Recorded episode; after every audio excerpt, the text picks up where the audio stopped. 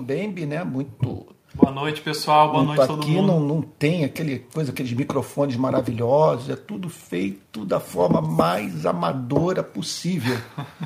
Então, vamos lá. Estou aqui com meu filhão querido. Meu Deus do céu, que benção, que benção.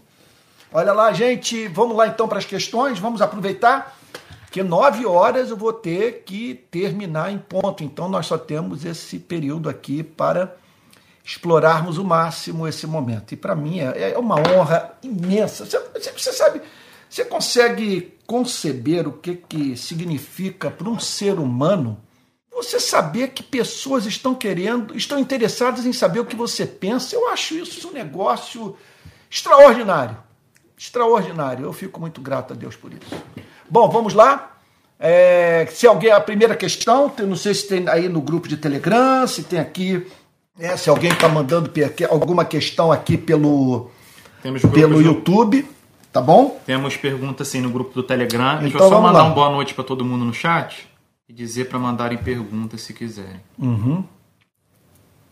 Beleza. Então vamos começar pelo Telegram, enquanto o pessoal faz as perguntas na nossa transmissão no chat do YouTube. Então a primeira pergunta vai ser do grupo que a gente tem especialmente para o podcast. Quem quiser entrar nesse grupo no Telegram, pode entrar, o link vai estar na descrição dessa live no final, tá? E a primeira pergunta é do Fábio. O Fábio perguntou o seguinte, o Fábio Santana, que está sempre participando. Ele perguntou no podcast de segunda-feira, né, duas semanas atrás, é, pergunte para o pastor. Ah, sim, ele mandou isso ontem. Aí ele está perguntando o seguinte: pergunte para o pastor qual conselho ele daria para aqueles que aceitaram Jesus como seu Salvador mas que tem medo de passar pela morte. E ele perguntou se você poderia, além do conselho, indicar um livro. Isso. Olha, um, um excelente livro sobre o tema. Está aqui o, o, o, José Pegorim, Saudações Alvinegras. Eu realmente não vejo ninguém na minha frente. Para mim, isso é o sinal de que nós estamos vivendo um outro momento do nosso país. Ninguém, nem ao nosso lado, ninguém, estamos isolados na ponta, a bom, indo na direção das galáxias. É? Então, final do Mundial de Futebol, sei lá, de clube, essa coisa toda, eu acho que só, no, só nos resta agora é muita glória pela frente. Mas vamos lá, olha só. Há um livro muito bom sobre o tema do Richard Baxter, chamado o Descanso Eterno dos Santos. Você sabe se esse livro já foi traduzido, meu filho? Foi, foi traduzido. Eu foi tenho. traduzido para a língua portuguesa esse livro. É, é, é, muito bom. A tese básica do, do grande pregador é, Richard Baxter, puritano, é a seguinte: que é dever do crente todos os dias pensar no céu. Sim, porque olha só, o que, que é o cristianismo? O cristianismo nada mais significa do que a certeza que nós vamos sair derrotados. O que, eu estou querendo dizer com isso? É, nós estamos envelhecendo, nós vamos morrer. O cristianismo diz isso. É assim, assim a vida. O cristianismo diz que a derrota é certa.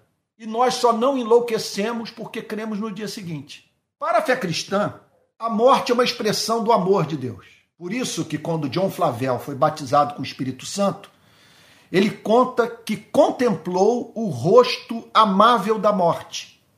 Porque a graça reprocessa até a morte, ela continua sendo nosso adversário. Ninguém nós não nascemos para morrer. Contudo, em razão da queda, a morte que inicialmente foi apresentada por Deus como sinal do juízo, ela é vista à luz do evangelho como meio de graça, porque é uma ponte por meio da qual nós saímos desse vale de lágrimas e somos introduzidos na terra da promessa. Olha, a morte, a graça na morte. Por quê? A morte, em primeiro lugar, é o descanso do guerreiro. Eu vejo a minha morte assim. No dia da minha partida, eu, se Deus permitir que minha morte não seja súbita, se eu, se eu tenha que vivenciar a experiência de ver a morte se aproximar, sabe? De, de, quer dizer, eu, eu sei que ela está se aproximando. Eu tenho mais passado do que futuro hoje. Agora, há momentos, quer dizer, há experiências de vida em que tudo se torna muito claro para a pessoa, em que as evidências são concretas de que ela está muito próxima do inevitável. Ok? Então, é, eu, eu, eu, o que eu estou certo é que eu vou encarar esse momento como a chegada do meu descanso. Muito trabalho, muita luta, sem cessar, e pronto, a partir de um, de um momento da minha vida, eu vou ser introduzido numa nova esfera, num mundo completamente novo, a fim de desfrutar do meu sábado eterno, na presença de Deus é. e tudo. Agora, a morte, a morte, veja só, é, é graça, porque imagina você viver eternamente nesse planeta. É verdade. Você imagina uma pessoa, portanto, eternamente aqui. Eu não quero. Olha, um dos motivos pelos quais a, a doutrina da encarnação, é, da reencarnação, nunca nos atraiu. É, nunca me atraiu, porque eu não quero voltar para esse planeta nem para ser rei. Sabe? Nem para ser rei. Eu, cara, para mim, o que eu aguardo ardentemente novos céus e nova terra, um corpo glorificado, não precisar mais urinar, não precisar defecar, não ter que escovar o dente de manhã para me livrar da minha halitose, não estar sujeito a esse mundo de enfermidade. Como diz Calvino, para onde o ser humano anda, ele carrega consigo um número infindável de enfermidade. Então nós vamos ficar livres disso tudo. Outra coisa, se não fosse a morte, o, o homem teria criado o inferno para o homem. Se não fosse a morte, nós teríamos até hoje pessoas com dois mil anos, três mil anos presas. Debaixo de terra, sabe? Então, soterradas em cavernas e tal. A morte faz com que nós sejamos emancipados das limitações desse mundo. Sim, sim, dos sofrimentos. Esse corpo, por exemplo, é um corpo com o qual eu não posso tirar onda. Não dá para tirar onda com esse corpo. É uma coisa impressionante. Sabe? Ele está envelhecendo, ele está envelhecendo. Então a morte é garantia que eu vou ficar livre de todo esse processo, livre da possibilidade. Você imagina uma pessoa, um sujeito, por exemplo, se não for. É por causa da morte que pessoas se livraram da cegueira. Se livraram de, de limitações físicas, da tetraplegia, meu Deus do céu, de, de, de dores infernais, lancinantes, é, é, insuportáveis, excruciantes, que eu queria dizer então, a, a, a graça na morte. E Jesus venceu a morte, deu um mata-leão na morte, saiu na mão com a morte, foi o único da nossa espécie que conseguiu destruí-la. Então, é isso. Onde está a morte, a tua vitória? Onde está a morte, o teu aguilhão? A certeza da ressurreição é tamanha que quando o apóstolo Paulo trata desse tema para cristãos enlutados na cidade de Tessalônica, ele diz o seguinte: olha, eu estou escrevendo essas coisas para vocês, para vocês não se entristecerem como os demais, como os demais que não têm esperança. Não tem esperança. A gente se entristece, mas não como os demais que não têm esperança. A gente chora, juntamente com o ateu, com o agnóstico, a dor da saudade. Mas a do desespero não. Sabe? Tim Keller, por exemplo, está nesse momento contemplando o rosto de Jesus. Sabe? É isso. Para quem não sabe, Tim Keller era um pastor reformado americano, bastante conhecido e uma pessoa assim de caráter excelente, invejável e um grande servo de Deus. Ele faleceu essa última semana. Pergunta agora da Paula. Paula que também sempre participa do podcast. Paula perguntou duas coisas. A primeira é a seguinte: olha, ela está fazendo uma pergunta que eu tenho certeza que é dúvida de muita gente. Então preste atenção, pessoal. Olha o que ela pergunta. O que podemos considerar a respeito da eleição e predestinação sobre as crianças que morrem, ou seja, crianças que morrem na infância. O que dizer da salvação? Eu sigo a linha de Charles Rod, que você pode encontrar o seu ponto de vista teológico sobre o destino eterno de seres humanos que morreram na infância na sua teologia sistemática. Charles Rod acredita que a morte de Cristo conquistou a salvação para todos os seres humanos com exceção daqueles acerca dos quais a Bíblia declara que eles não herdarão a vida eterna. Adultos, por exemplo, que rejeitaram a oferta de salvação, que não tiveram acesso à oferta de salvação. Então, sendo assim, Charles Rod acredita, e eu concordo com ele, que todos os seres humanos que morreram na infância foram redimidos. Por isso Jesus disse: Deixai vir a mim os pequeninos, não os embaraceis, porque dos tais é o reino dos céus. Eu então acredito é, que, repito, insisto nesse ponto, todo ser humano que morre na infância foi predestinado para a salvação. É isso. É. É, e se alguém tiver dúvida quanto à base bíblica, essas coisas, né, devido ao fato da palavra de Deus dizer que todos nós nascemos pecadores, né, e merecedores da ira de Deus e tal, a Bíblia ela dá algumas evidências de que a salvação das crianças é verdadeira, de que é real, que a gente pode ter esse consolo e essa certeza. É, por exemplo, quando Davi perde seu primeiro filho com Batseba, ele havia acabado de nascer e o filho morre. Então, quando Davi termina aquele período de sete dias de jejum, no qual ele não comeu, não bebeu, ficou deitado no chão, não queria se banhar, não queria dormir na cama, e os servos não entendiam o que estava acontecendo com ele, quando o período de luto passou, período de luto não, quando o período em que a é, da criança enferma terminou e, ele, e ela morreu, Davi diz que é, ele não teria como, ela não teria como voltar até ele. Ela não teria como voltar até ele, mas que ele iria um dia até ela. Então ele dá a entender claramente de que ele encontraria de novo esse filho que faleceu. E outras coisas mais, quando o Senhor Jesus diz é, aos discípulos que estavam constrangendo crianças, que se aproximavam com facilidade de Cristo, devido ao fato de Cristo é, ter essa característica de ser muito amável com as crianças, algumas se aproximavam dele com facilidade. Os uhum. discípulos às vezes as constrangiam. E Cristo ele diz claramente, ele diz, olha, não as constranjam, porque das, dos tais é o reino de Deus. Não embaraceis, porque dos tais é o reino dos céus. Essa, essa então passagem então, eu usei muito, eu uso muito é. em favela, no meu trabalho. Eu, o Rio de Paz, ele, ele tem estado assim especialmente dedicado. Na verdade, foi a única ONG que abraçou essa causa, que, que, que, que faz a, o registro da morte de crianças por bala perdida. Então, nós fazemos esse registro desde 2007. E eu participei de inúmeros enterros de meninos e meninas pobres vítimas de bala perdida. A maioria em intervenções policiais, em troca de tiro entre policiais e bandidos ou entre os próprios bandidos. Tiroteio de crianças mortas de fuzil e pistola, muitas ah, dentro de casa, dentro da sala de aula, na porta do colégio, ou na porta da sua casa, uma coisa impressionante. E nesses enterros, sabe, eu não, ah, o que, de, o que eu, eu observo que mais consola a família enlutada é a promessa feita por Cristo. E eu uso isso extensamente com todo mundo. Olha, Jesus amava mais essa criança do que você mesma amou. E na Bíblia está escrito: Deixai vir a mim os pequeninos e não os embaraceis. Porque dos tais é, é. o reino dos céus. E se alguém disser que ele estava falando né, da humildade e tal, daquela característica especial das crianças que uma pessoa tem que ter né, para ter nascido de novo, para entrar no reino de Deus, essa é uma, uma situação diferente. E, e seria muito difícil aplicar é, essa forma figurada de Jesus falar, porque os discípulos não estão dando a entender de que eles precisavam de uma lição sobre humildade e mansidão. O que Cristo está dizendo claramente é algo objetivo, como se fosse um fato, algo direto. Ele falou: o reino dos céus é deles. Uhum. O reino dos céus é deles. Tratem eles com amor, tratem eles com carinho, sabe? É uma passagem que fala sobre criança, né? É, fala sobre criança. Vamos para a próxima. Próxima pergunta da Paula ainda. Pergunta muito boa.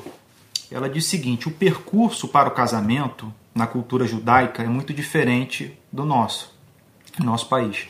Eu gostaria de conhecer a sua opinião sobre a santidade que alguém deve ter no caminho para um casamento, numa sociedade como a nossa, tão incontinente, narcisista e ocidental. Uhum. E ela diz o seguinte: é muito comum os líderes evangélicos do nosso país proporem alguns jovens é, e outras pessoas que estão para se casar que nem possam se tocar, né? manter uma distância do, do parceiro, é, não pode tocar a mão, nem beijo, nem abraço. Uhum. Ela está perguntando o que, que você acha, qual a melhor forma de se portar nesse percurso até o casamento. É, é, é essa, é, esse tema, o tema do namoro, ele é uma das evidências de que a nossa relação com as Sagradas Escrituras ela passa por mudanças e que, portanto, embora estejamos diante de um texto que não precisa ser atualizado, porque é a palavra eterna de Deus, a nossa interpretação das Sagradas Escrituras ou a nossa aplicação da interpretação das Sagradas Escrituras muitas vezes precisa ser atualizada. Então, você vamos de uma área correlata a essa, você pega a indumentária usada pela mulher é, no ato de ir à praia no início do século XX. Dificilmente a igreja toleraria uma irmã em Cristo usando a indumentária que as irmãs de Cristo, em Cristo usam hoje na praia no início do século passado. E eu não estou assim seguro que houve uma involução. Tá? Então, é, simplesmente a, é, a gente vai lidando com essas mudanças no modo de se vestir, a cultura vai passando por essas transformações e, e aquilo que despertava atenção né, do, do homem e, e, da mulher também, que essas mudanças ocorrem em, em, ambos, né, ambos os sexos, isso quer dizer, não desperta mais. A cultura mudou. Né? Você vai numa tribo de índio, então você vê lá que a relação com o corpo é significativamente diferente da nossa relação. E a relação que hoje nós mantemos com o corpo é também profunda, profundamente diferente da relação que os nossos bisavós mantinham com seus próprios corpos e com os corpos é, do, do, do, próximo. Né? Então, e houve uma mudança também do ponto de vista dos passos para o casamento. Então, eu não sei precisar a partir de qual momento foi é, assim decidido que não havia nenhum problema em um casal de namorados né, cristão é, é, no período do namoro ter o nível de contato físico, estou falando nem sobre intercurso sexual, é. embora não deixe de, de, de, de ser, né? Não, você não tem um coito, mas você tem ali algum nível de intimidade. Eu não sei precisar, que alguém me ajude aí, por favor, nos anais da história da igreja, onde que começou essa história de no namoro é o, o, o rapaz e a moça terem o nível de intimidade que hoje tem. Né? E, e aí então você tem um extremo. Um extremo, um extremo é o extremo de você é proibir qualquer contato, sabe? Meu Deus, isso é muito complexo. Muito, muito complexo. Um extremo é, é é você proibir qualquer nível de contato. O outro extremo é o casal passar a ter uma espécie de, de relação na qual aquela máxima de Exupéry não é respeitada. Né? Somos responsáveis por quem cativamos. Então você tem a, a, uma relação marital, uma relação mais íntima que se poderia ter, que é própria de um relacionamento estável, no, no qual há um compromisso, ok? Um, quer dizer, o compromisso de você administrar o que despertou do coração do próximo, sabe? E você aplica isso a uma relação na qual ambos estão abertos para se afastarem depois daquele convívio mais íntimo que se possa conceber. Olha, isso é um negócio extremamente complexo é. Porque muito complexo, porque você tem de um lado, quer dizer, se o pastor vir o jovem, né, o rapaz beijando a moça, a moça beijando o rapaz, tal, quer dizer, não vai discipliná-los. É um namoro. Agora, o que aquele beijo representa para um garoto de 18 anos, para uma menina de 18 anos, meu Deus do céu. É um negócio, é uma explosão de desejo, né? A partir daquele beijo, daquele encontro e tal. Então, aí vai uma. uma aí você então tem uma, uma série de, de, de, de tensões sexuais, de tensões é, assim morais. E, tal. e aí você tem esse outro extremo. Uma, da, uma das partes se entrega perdidamente, a um nível de intimidade que que expõe ambos a experimentar uma paixão arrebatadora, mas dentro de uma relação que pode a qualquer momento né, terminar. Com uma das partes, portanto, carregando é, muitas vezes uma, uma recordação amarga, né, porque se entregou para alguém que não estava muito interessado em administrar o sentimento que despertou no próximo. Eu espero que eu esteja sendo claro. Né? Eu também poderia complementar, né, até pela minha idade, contato com jovem. Eu me lembro de uma vez uma, uma amiga de uma igreja jovem, ela me procurou para pedir conselho, né? Ela estava tendo relação com seu namorado, eles não tinham é, intenção de casar tão cedo e ela queria saber o que eu achava disso. Eu fiquei até surpreso com a franqueza dela. Eu expliquei para ela que eu achava que era melhor esperar. Aí a dúvida dela, a questão dela, e que eu acho que é a questão de tantos e tantos jovens, é que muitos deles levantam essa justificativa.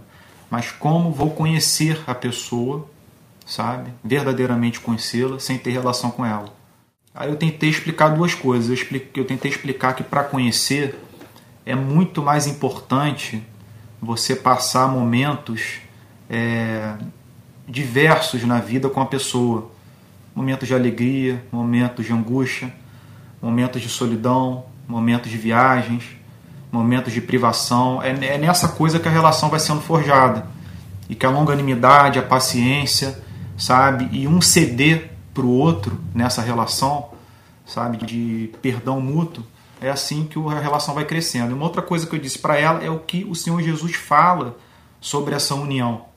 Quando ele vai é, né, falar sobre a união sexual no Novo Testamento, ele fala algo muito interessante né, os, os judeus procuram ele para falar sobre o divórcio, e ele diz o seguinte: ele diz, olha, é, está escrito, né, é, unirá o homem à sua mulher e os dois serão uma só carne, sabe? Então, quando ele fala que os dois serão uma, uma só carne e que eles se unirão, ele está falando claramente de algum tipo de transformação que os dois passam e o que isso significa diante de Deus. Quando ele diz que diante de Deus os dois são uma só carne, ele está dando a entender de que a relação sexual ela envolve muito mais do que um simples ato. É algo de âmbito, a gente poderia dizer, espiritual. Quando você tem relação com alguém, você está se unindo com essa pessoa.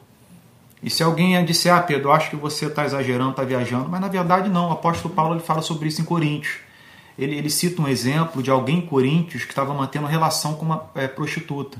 E ele fala o seguinte: vocês não sabem que aquele que mantém relação com uma prostituta está se unindo à prostituta? Então, mais uma vez, a gente tem mais uma pessoa na Bíblia dando um tom totalmente diferente, uma definição totalmente diferente para a relação sexual, totalmente distinta da nossa concepção. A Bíblia ela apresenta algo místico na relação sexual não é um mero ato, não é uma simples ação, acontece alguma coisa ali. E diante de Deus, isso que acontece significa uma união espiritual.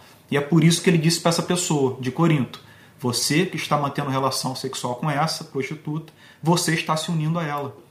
Sabe? Então é algo muito sério, é muito é difícil, porque a gente não tem muito detalhe sobre isso, mas o que a gente tem é de que a definição é. de Cristo, de Paulo e da Bíblia é muito uhum. mais profunda do que a gente é, pensa. O, é importante, meu filho, olha só, é importante que todos saibam o seguinte. Veja só, por um lado, há um, um modo de tratar o assunto que mantém uma relação com o que Freud, o pai da psicanálise, tanto falou. Freud falava sobre ambientes psicopatológicos, sobre uma cultura psicopatológica, ou seja, de você fazer parte de uma cultura ou de uma instituição, de uma igreja, é, em que o meio é conducente para a manifestação de neurose. E Freud via, portanto, como meio conducente para a manifestação de neurose o excesso de rigor moral, especialmente na área sexual. Isso é uma coisa que a gente tem que levar em consideração uma ética sexual que desumaniza o homem, que espera do ser humano um comportamento de anjo. Por outro lado, há uma ética sexual nas Sagradas Escrituras. Não é possível que numa área tão importante como essa da existência humana, que move em parte a humanidade, que o cristianismo não tem o que falar sobre ela. Você está entendendo o ponto? Há uma ética sexual nas Sagradas Escrituras porque ninguém pode ter esse nível de intimidade com o próximo impunemente. Agora, é, quando eu falo sobre esse tema, em geral, eu menciono a fala de Exupéry, que nós somos responsáveis por quem cativamos.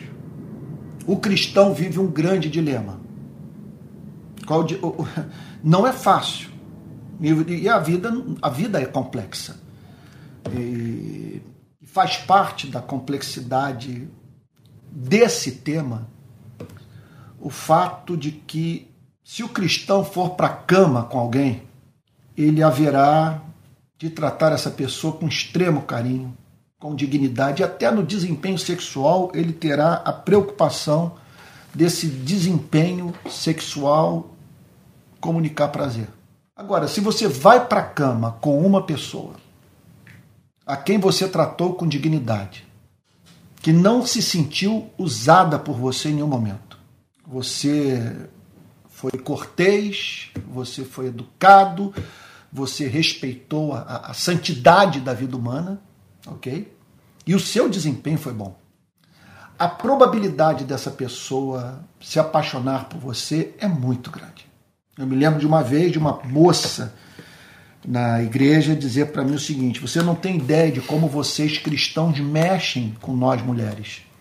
Porque o homem cristão, ela estava falando de cristão coerente, ele no seu comportamento, no seu modo de viver, ele é tudo que nós queremos encontrar num homem. Então, para nós é muito difícil lidar com os homens cristãos, porque ela estava falando dela. E acredito que essa experiência de muitas mulheres, você finalmente encontrar um cristão, aí você encontra uma pessoa, o cara não é machista, não é misógino, ele, ele, ele, ele é, quer dizer, é, é sensível à mulher, a trata com respeito, com amor e tal, é romântico. A questão é a seguinte: se você está disposto a administrar aquilo que despertou no coração dessa pessoa com a qual você se envolveu. E olha, eu vou lhe dizer uma coisa: a dor da perda de um amor, ela só perde nesse mundo para a dor da perda de um filho. Então é um problema ético muito sério você ter um nível de intimidade com a pessoa sem o concomitante interesse de administrar na relação com ela o que você fez com que ela sentisse por você. Antônio, você está sendo muito rigoroso. Eu já vivi a experiência de aconselhamento com gente que se envolveu com cristão, ficou, sabe, ficou encantada com o comportamento do cristão para ver o cristão simplesmente se desinteressar e deixar a pessoa inconsolável. Eu, eu não acredito que essa seja uma experiência desejável. Eu, eu, não dá para nós nos relacionarmos com tamanho nível de intimidade com o próximo sem a preocupação de administrarmos isso com carinho, né? com respeito. Vamos lá, que tem muita pergunta hoje. O uhum. Andrew Macedo perguntou o seguinte: gostaria de saber se você tem a intenção de republicar o livro As Dimensões da Espiritualidade Reformada. Ele falou que está gostando muito. Ah, sim, essa é uma das minhas metas. Eu estou lançando esse mês com a Amazon o selo Pontal do Atalaia, que vai estar publicando as transcrições das minhas pregações. Então tem uma equipe hoje no Rio Grande do Norte que está pegando minhas pregações gravadas que estão aí no YouTube e transcrevendo, e elas vão virar livros. Nós vamos lançar um livro por mês. Sabe? Então vai haver séries de pregações transcritas. Então está vindo aí toda a série de pregações sobre Efésios, sobre Gálatas e pregações avulsas. Então vai ter, então vai ter, quer dizer, alguns livros terão muito volume, porque são muitas pregações, as de Efésios e de Gálatas foram dezenas de pregações e outras não, que serão apenas é, um livro pequeno, um booklet, sabe, de uma pregação. Então, e faz parte dessa minha dessa meta, é, vamos assim dizer, literária, lançar a, o, as dimensões da espiritualidade reformada, que é a minha dissertação de mestrado sobre é, a espiritualidade reformada é, na teologia de Martin Lloyd Jones. Então, é isso. É um livro que fala sobre os três pilares da tradição de espiritualidade reformada: doutrina, experiência e prática. É, o Iago perguntou sobre o dom de línguas, mas vamos tentar ser objetivo, porque a gente tem pouco tempo. Ele perguntou o que a gente pensa sobre manifestação do dom de línguas é, em um país como o nosso, mundo língua. Olha, eu, eu tenho uma história é, que já ouvi mais de duas vezes, sabe, é, vivida por um casal de amigos, pais de um grande amigo meu. Esse casal já morreu. A história se deu, não sei se foi nos anos 70, nos anos 60, é, aqui em Niterói. É Praia de Caraí, ali perto da Praia das Flechas. É, o, os pais do meu queridíssimo amigo Aulino, que é membro da Igreja Presbiteriana Betânia em Niterói, estavam orando com um pastor presbiteriano. Me parece que ele é, é presbiteriano. Estavam os três orando na casa do pastor Aulino. Pastor Aulino, Dona Nésia e esse pastor presbiteriano. Tá? Então eles ali estão orando. Nisso alguém bate a porta. Dona Nésia sai da reunião de oração e ela vai atender a porta. No que ela atende a porta, ela, né, é, é, é, ela percebe que estava recebendo uma vizinha, uma senhora que morava no seu prédio, que havia procurado para saber sobre o problema da falta d'água. Estava faltando água, estava enfrentando algum problema no prédio naqueles dias e ela foi lá em busca de ajuda. Dona Nésia convidou para entrar, ela entrou e Dona Nésia conta, já contou, contou para mim essa história duas vezes, que ela virou-se para essa senhora e disse o seguinte: senhora, fica aqui agora, só um pouquinho, espera a gente terminar a reunião de oração já estamos no final e aí eu vou atendê-la, a gente conversa e tal. E foi o que aconteceu. Só que quando eles retornam para a reunião de oração, Dona Nésia começa a falar numa língua que ela não entendia, jamais havia estudado. Pastor Aulino me contou que ele ouviu a língua e falou: Olha, não sei identificar que língua é essa. E o pastor presbiteriano meio que incrédulo. Ok? Termina aquele momento de oração, a senhora vira-se para Dona Nésia e diz: A senhora acabou de falar comigo. O tempo inteiro a senhora falou em hebraico, na minha língua. E Deus usou a senhora para me dizer que ele havia me guardado a vida inteira e que não seria agora na minha velhice que ele haveria de me desamparar. O que, que estava acontecendo? Dona Nésia me explicou. Aquela senhora havia vindo para o Brasil na Segunda Guerra Mundial e tinha no país, aqui no Brasil, a, apenas a sua filha como parente e ela vivia apavorada é, com, a, diante da possibilidade da filha morrer e deixá-la sozinha no Brasil. E então ela contou que naquele momento de oração, Dona Nésia, em hebraico, língua que ela jamais havia estudado, mandou essa mensagem: Eu guardei você, minha filha, a vida inteira, e não vai ser agora na sua velhice que eu vou desampará-la. Para mim, é, é, um, é uma manifestação autêntica do fenômeno das línguas estranhas, tal como está registrado lá em Atos capítulos 2. Vamos lá? É, essa história é impressionante. É. é... O, o Diogo fez uma pergunta, mas acho que foi brincando. Quando a gente vai para São Gonçalo, gostaria de conhecer pessoalmente o Diogo Ramos. Quando você vai em São Gonçalo pregar, tem alguma data, não, né? Não, eu, eu estou sem data. O que está acontecendo, Diogo, é o seguinte: eu estou recebendo poucos convites para pregar. Eu, a vida inteira, eu lidei com dezenas e dezenas de convites e, e, e, na maioria das vezes não podendo atender. Hoje há uma escassez. Eu tenho recebido pouquíssimos convites porque ah, desde 2018 eu estou carregando o estigma de comunista. A oposição que eu fiz à aliança da igreja com Bolsonaro escandalizou muita gente. Quando eu declarei o meu voto no presidente Lula, o fosso se tornou, é, do ponto de vista da minha relação com algumas igrejas, quase que intransponível.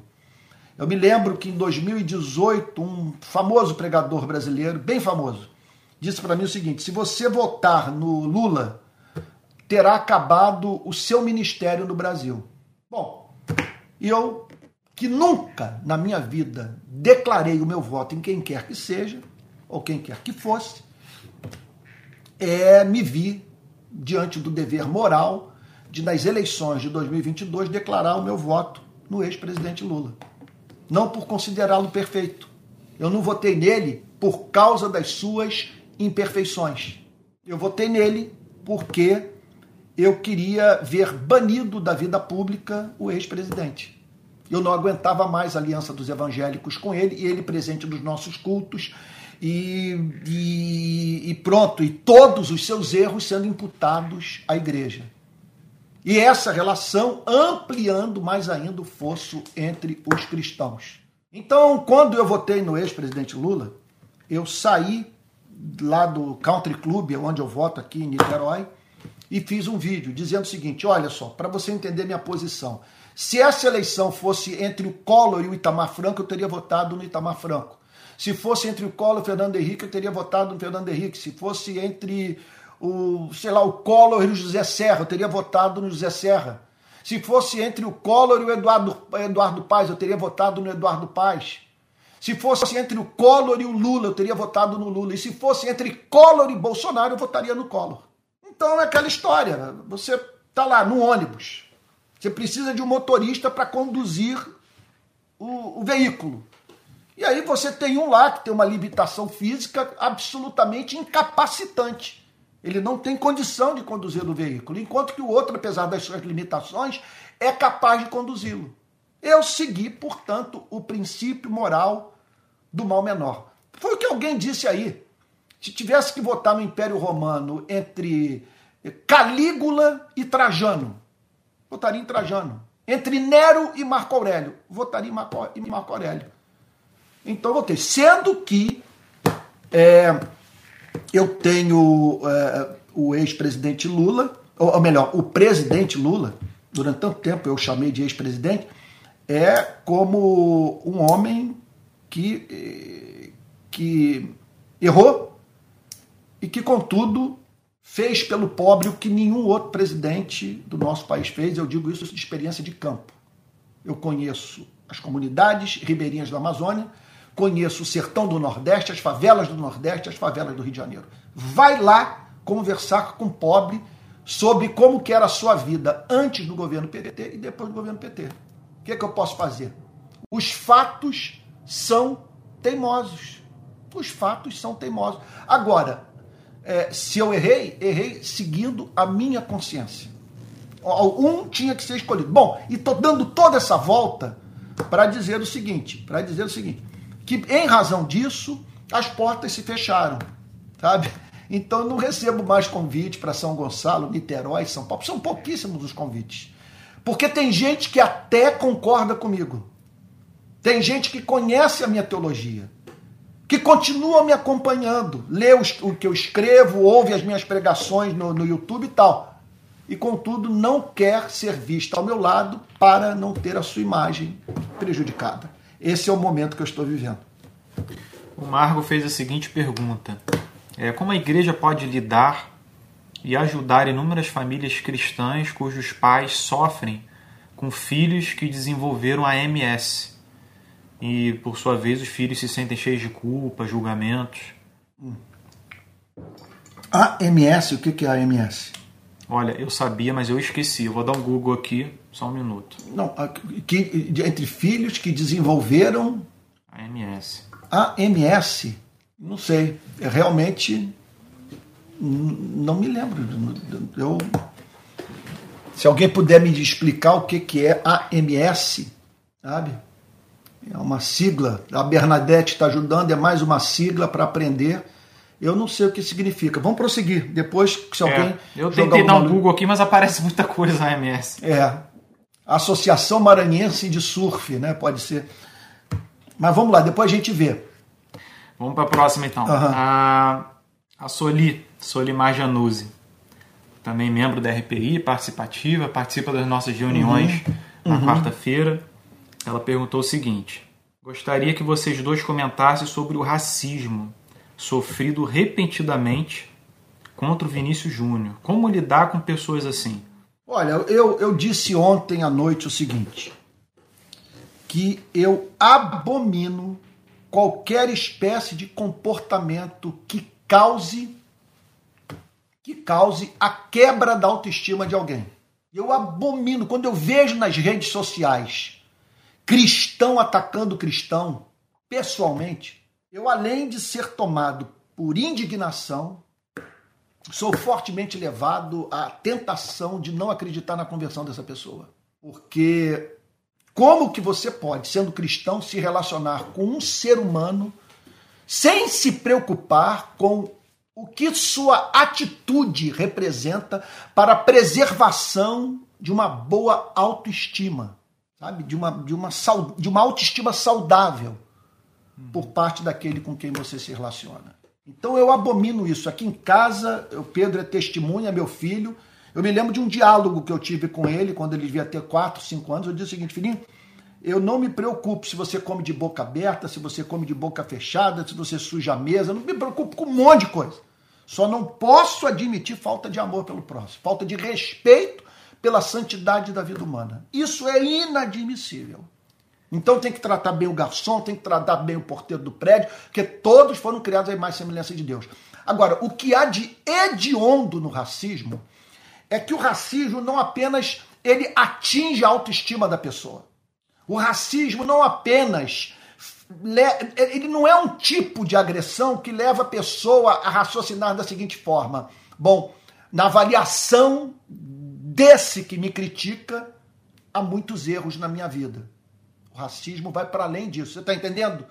O racismo ele não cria é, é, faltas imaginárias ou não esfrega na cara do, do homem, da mulher, é, é, faltas factuais, concretas. O racismo leva a pessoa a acreditar que ela não é humana que ela não faz parte da espécie humana, isso é coisa de Satanás, isso é coisa do diabo. Nós devemos nos levantar com veemência para condenar essa cretinice e não aceitar, em, hipótese alguma entre nós, cristão que é condescendente com essa prática abominável. Fazer com que um ser humano duvide da sua participação na espécie humana. Isso é o fim do mundo. Eu não consigo conceber nada mais grave do que isso. E, e eu até complementaria, por eu ter visto os vídeos ontem, eu complementaria dizendo o seguinte: olha, a gente não está usando esse caso, sabe, como trampolim, nem aproveitando dele para nada, não. É porque foi realmente impressionante. Eu ouvi os áudios que alguém conseguiu pegar é, as vozes da torcida e, e os gritos dela e colocou a legenda da, da torcida da Espanha, né, ofendendo o Vinícius Júnior. E, e olha, é, é um negócio assustador, gente. É, eles imitando o som de macaco e falando coisas baixíssimas. É como se eles quisessem acabar com a autoestima do rapaz, é, fazendo né, ele é, crer que ele é um animal, uma raça inferior, uma pessoa criada à imagem e semelhança de Deus, né? diante de Deus todos nós somos iguais. Então foi muito revoltante muito revoltante. Eu e logo a Espanha, né? É, eu fico imaginando o que acontece com pessoas que não têm fama, não têm dinheiro, sabe? Não têm recurso. Porque se eles fazem isso com um milionário, jogador espetacular como Vinícius Júnior, que não fazem com empregada doméstica, com motorista de ônibus, com gari. Ah, você então, imagina, você imagina aquele que o Pedro está falando é muito sério. Concordo inteiramente. Porque o Vinícius Júnior, o Vinícius Júnior, ele teve todas as câmeras lá voltadas para ele para o seu gesto de repúdio àquele ato racista. Agora, vai nas favelas aqui do Rio de Janeiro, na periferia de São Paulo. É terrível. Vai ver, vai, vai, se coloca lá no lugar dessa gente para você ter uma ideia do que significa ser é, é, preto no nosso país. Não é fácil. Não é fácil. Agora, eu ia dizer uma outra coisa que que me escapou a memória, que, que eu esqueci. Agora, eu gostaria de voltar lá a MS. Tá ah. bom? Que é uma pergunta séria. eu, não, eu continuo sem saber o significado e gostaria de dar uma resposta honesta, porque pode ser que a, certamente a pessoa que nos fez a pergunta está tratando de uma questão que é muito séria é. para ela. E você me perdoe, meu irmão. Foi um irmão foi uma irmã?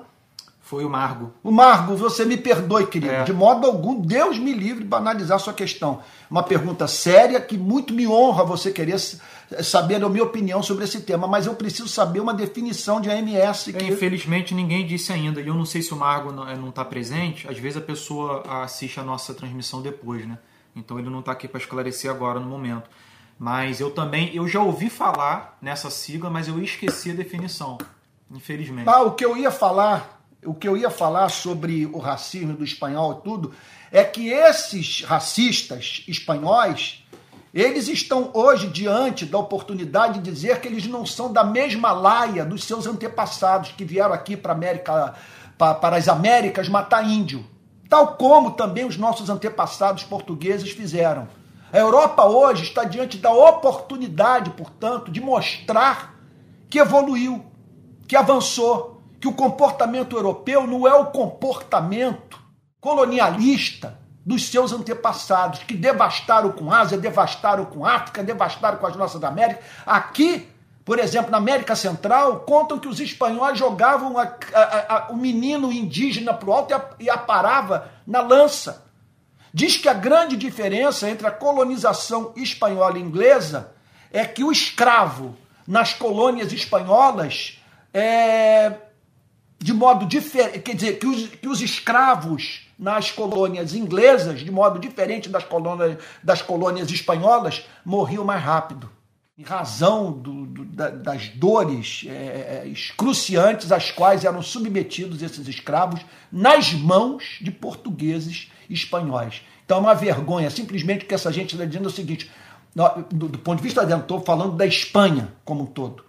Não estou falando da Espanha das suas figuras públicas extraordinárias. Eu estou falando desses que hoje estão simplesmente dizendo, no nosso caso, sabe, nós somos iguaizinhos aos nossos antepassados que levaram morte é. para o mundo. Foi uma coisa horrível essa, essa, esse, esse evento.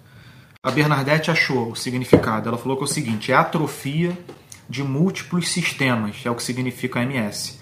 Ela disse que é uma doença neurológica degenerativa e progressiva e ela tem algumas características.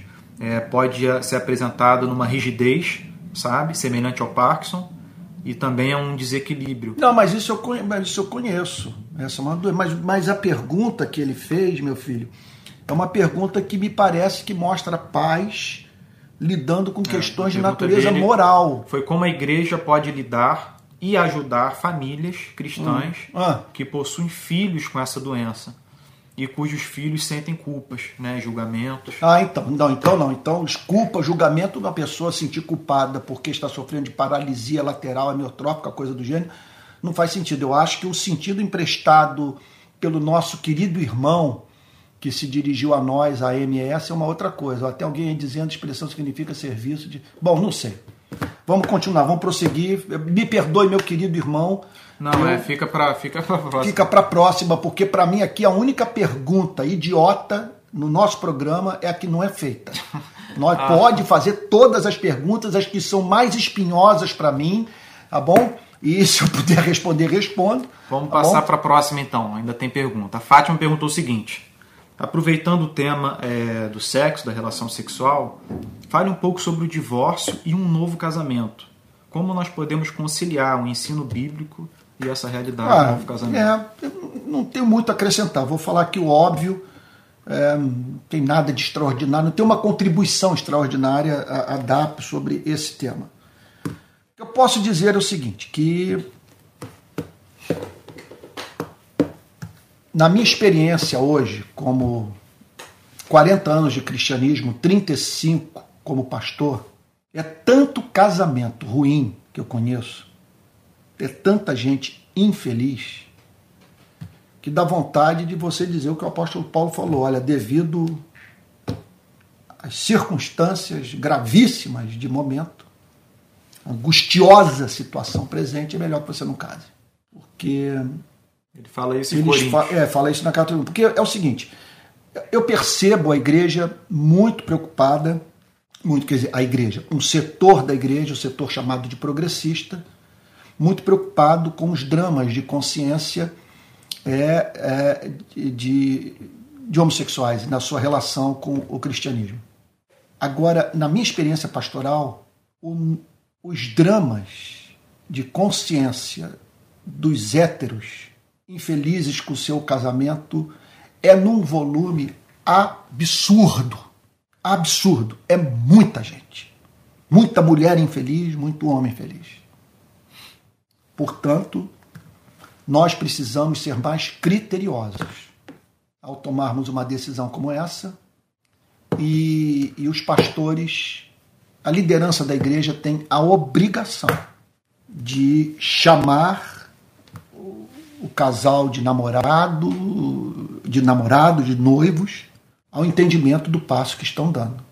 Porque essa frustração pode se dar depois de laços profundos terem sido estabelecidos para muito além do que já haviam sido e com o filho na parada. Muito difícil. Muito difícil. A paralelo a isso, estou dizendo o seguinte: na minha experiência hoje, eu conto nos dedos os casamentos que estão funcionando bem. Conto nos dedos. É muita gente infeliz. Sabe? Então, é, paralelo a isso, por outro lado, é evidente que o casamento é uma ideia divina. Que nós encontramos o casamento nas Sagradas Escrituras como uma criação de Deus. Não é construção social da realidade. Você está entendendo? É, simplesmente você olha para as Sagradas Escrituras, para a própria pregação do Senhor Jesus e você encontra uma indicação clara de que Deus se agrada de ver seres que se amam passando a viver uma vida em comum. Sim. E é aquilo que William Shakespeare diz: quem nunca fez loucuras por amor é que nunca amou. O amor, ele nos joga para a relação estável, para viver no mesmo teto. O amor, ele quer exclusividade, o amor quer é, cumplicidade. O amor é isso, o amor quer. O amor quer aliança no dedo. O amor quer é, a presença constante do seu objeto. Agora, quando essa coisa é consumada na maior parte das relações que eu testemunhei no meu ministério, é uma coisa impressionante. Porque faz-se um pacto que, em geral, os seres humanos não conseguem cumprir. Contudo, os termos desse pacto, eles são nada mais, nada menos do que a exigência do amor. É isso. Quando você faz aqueles votos na igreja, aquilo ali é simplesmente representa os ideais do amor. O amor quer aquilo. Mas numa fase da relação que vamos dizer o seguinte: o homem chama a mulher para dançar. E no início da dança, um vai para o lado o outro acompanha. É uma coisa, é uma harmonia extraordinária. Você olha para os movimentos, sabe? É impressionante. Parece que um lê a mente do outro. Sabe? Um vai numa direção e o outro cede, e uma dança linda, maravilhosa. Aí chega um ponto que um vai para a esquerda, o outro vai para a direita. Algo impressionante. Impressionante. Então, é, então, é claro que nós temos recursos na graça divina para que esse amor romântico que levou para o casamento, quando se desfaz, seja é, sobrepujado pela graça que nos faz manter o voto por amor ao próximo, pelo desejo de viabilizar a sua vida, a sua felicidade. Então nós temos inúmeros recursos na graça divina para que um casamento seja uma, uma experiência rica, abençoada. Eu acho que as crises são muito reflexo também do baixo nível de envolvimento com a fé cristã da maioria das pessoas também. Na verdade, é o seguinte: é, é, é, em, não vou dizer que é todos os casos, mas em muitos casos é visível a falta de compromisso por, com Cristo por parte de ambos. Então você tem isso. Você tem aquele casamento que, que não deve ser desfeito pelo simples fato dele não ser totalmente o, o, que, o que o casal gostaria que ele fosse. Por que, que eu estou dizendo isso? Não há perfeição em nenhuma área da nossa vida. Não As expectativas podem ser um perigo. É, você tem as expectativas falsas. Então, outra, outro erro é você colocar todo o peso das suas expectativas de amor sobre os ombros de um ser humano. E você esperar dele que nenhum ser humano. Não existe amor incondicional. Não existe. E sejamos realistas: é, o casamento é isso, é halitose, é flatulência, é, é estria, é envelhecimento, são as rugas, os cabelos brancos, sabe? Meu Deus, é a falta de, de, de, de compasso no, no, na administração da sexualidade e por aí vai. São filhos de Adão, regenerados, no caso dos, dos verdadeiros cristãos. mas é, é, é, é, mais em processo de santificação. E, meu Deus, isso aí dá pano para manga, é coisa, é, é muita história é, para contar. Tema, então esse é um lado. É o tema de uma vida. Esse é um lado. Jesus no casamento nas bodas de Caná da Galiléia mostrando num casamento que a água pode virar vinho. E que, o, e que a festa pode continuar e que o melhor pode ser oferecido pela graça divina quando o casal pede para Cristo operar o milagre. Agora, contudo, é evidente que em alguns casos o amor exige a separação. Então, situações. É, é violência. É, é, a violência é uma delas. Uma mulher que apanha do marido, por exemplo. Tem como. como Acho é que, que Cristo pode? vai querer que ela, é, que ela, que ela suporte violência? Não, chegar para uma irmã uma e que é isso mesmo, tô com, é isso. Você acha que Jesus vai pedir que a mulher suporte apanhar do marido, gente? tem mínima condição. Eu tenho um conhecido meu que ele pegou um caso que a fantasia sexual do marido era botar a mulher para sair com outro homem na frente dele. E ele chegou ao ponto de botar a mulher na rua para se prostituir, para realizar as fantasias sexuais dele. Meu Isso Deus. é uma patologia gravíssima. Gravíssima. E que mulher tem que se submeter a uma coisa como essa? Sabe? Então, é, é, é isso. Na verdade é o seguinte: nós temos a tendência de querer encontrar texto prova para tudo, tratar as coisas como preto no branco e assim. você ter um princípio, você ter uma norma que vai se aplicar a todas as situações. É ruim, hein? Conforme o outro diz. É Não dá. A vida é muito complexa. A partir do momento que eu saí do púlpito da minha igreja e fui parar na favela, eu passei a lidar com questões éticas que jamais havia enfrentado na minha vida e de ter que assumir posturas que eu disse o seguinte, eu jamais poderia pensar que um dia eu fosse defender uma coisa como essa. Mas fui forçado em razão das circunstâncias. Então a coisa é altissimamente complexa. E aí nessa sua administração, só para dar um caso, um caso que eu peguei no meu ministério na Barra da Tijuca. A mulher casada com um homem, aquela, aquela, aquela mulher que a gente poderia chamar de, de, de assim, de uma, de uma pessoa que soube chegar na meia-idade com dignidade. Ela se cuidou. Se cuidou. O marido dela foi fazer uma cirurgia. A cirurgia foi mal sucedida, ele entrou em coma e ficou na cama mais de 10 anos. Com 95% do cérebro aproximadamente necrosado ou, o morto, usando aqui uma linguagem laica. Surgiu um novo amor na vida dessa irmã. O que você faria se estivesse no meu lugar? Eu me lembro de um rapaz de um condomínio de classe média alta da Barra da Tijuca que foi pego na escuta da polícia ele fazia o movimento de venda de drogas num condomínio de luxo da Barra.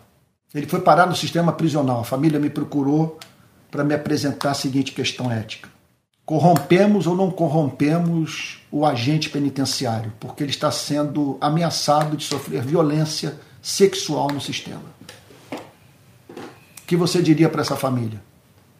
Deixa o rapaz sofrer violência sexual ou corrompe o agente penitenciário? O grande problema, então, é de, assim, é, um problema que nós enfrentamos hoje é, nas igrejas é a incapacidade de pensar a partir do conjunto de verdades.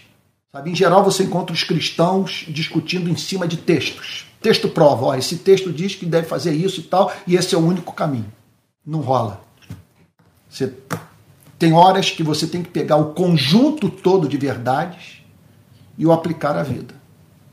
Foi o que eu fiz nessas eleições eu usei o princípio do mal menor. O presidente Lula não era o presidente dos meus sonhos. Eu, se eu tivesse que escolher, vou abrir aqui o meu jogo. Se eu tivesse que escolher uma pessoa, escolheria a Marina. Marina. Mas eu julguei que esse era o caminho. Tudo bem, você pode até dizer que eu errei. Só peço a você que não diga que eu tenho vínculo com partido, que eu recebo dinheiro, que eu tenho cargo, que eu estou participando de reunião em Brasília, que eu lucrei com isso, que jamais na minha vida eu fiz manifestação pública contra o Partido dos Trabalhadores. Não diga isso, que você vai estar mentindo. Dizer que eu votei por causa dos defeitos do Partido dos Trabalhadores, também não fiz. Meu voto seguiu um, um princípio. Quero fugir do, de que pior eu vi na história desse país e que rachou a igreja. Rachou. Nós estamos vivendo hoje uma divisão jamais vivenciada pelo protestantismo brasileiro. Tudo por conta disso. De uma parte, de uma multidão que fechou com o projeto de poder político e que queria que eu assistisse calado e não falasse nada e aplaudisse, dizendo tudo isso é lindo.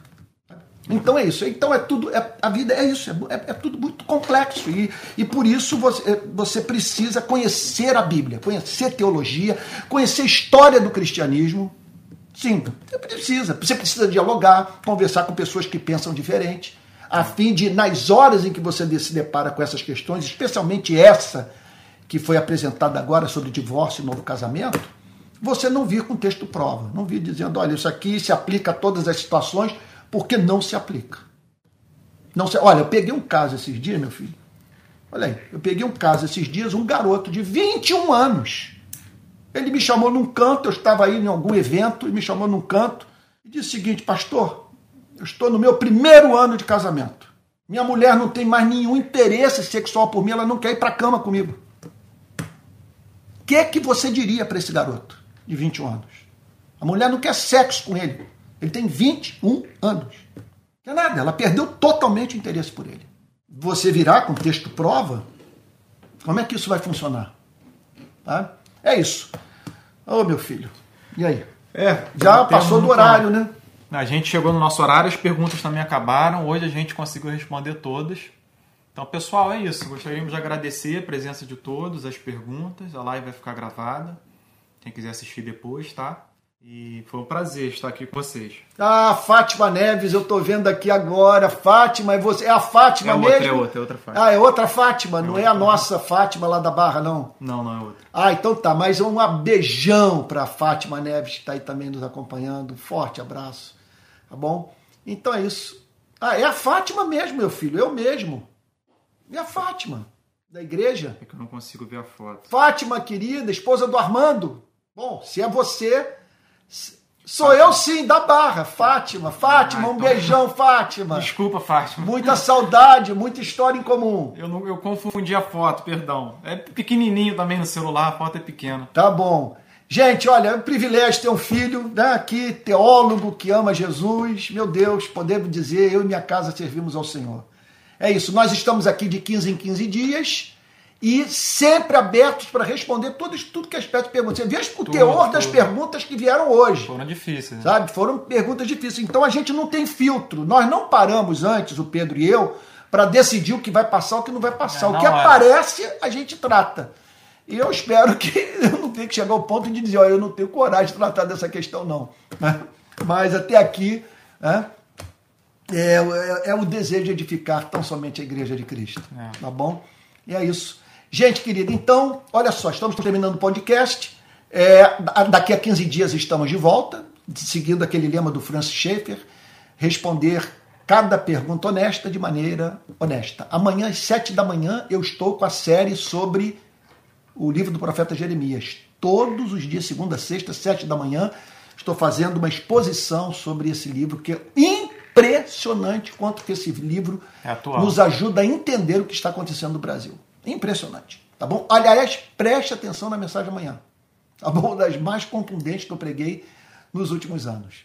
Tá bom? Ah, obrigado, Fátima. Que bom saber que você está acompanhando a série. Que legal. Gente, um beijão. Que Deus os abençoe e os guarde. Tá bom? E até o próximo podcast. Domingo, Duas estamos semanas. no culto. Culto das 10, culto das 18 horas na rede. Fique com Jesus. Boa noite, boa semana.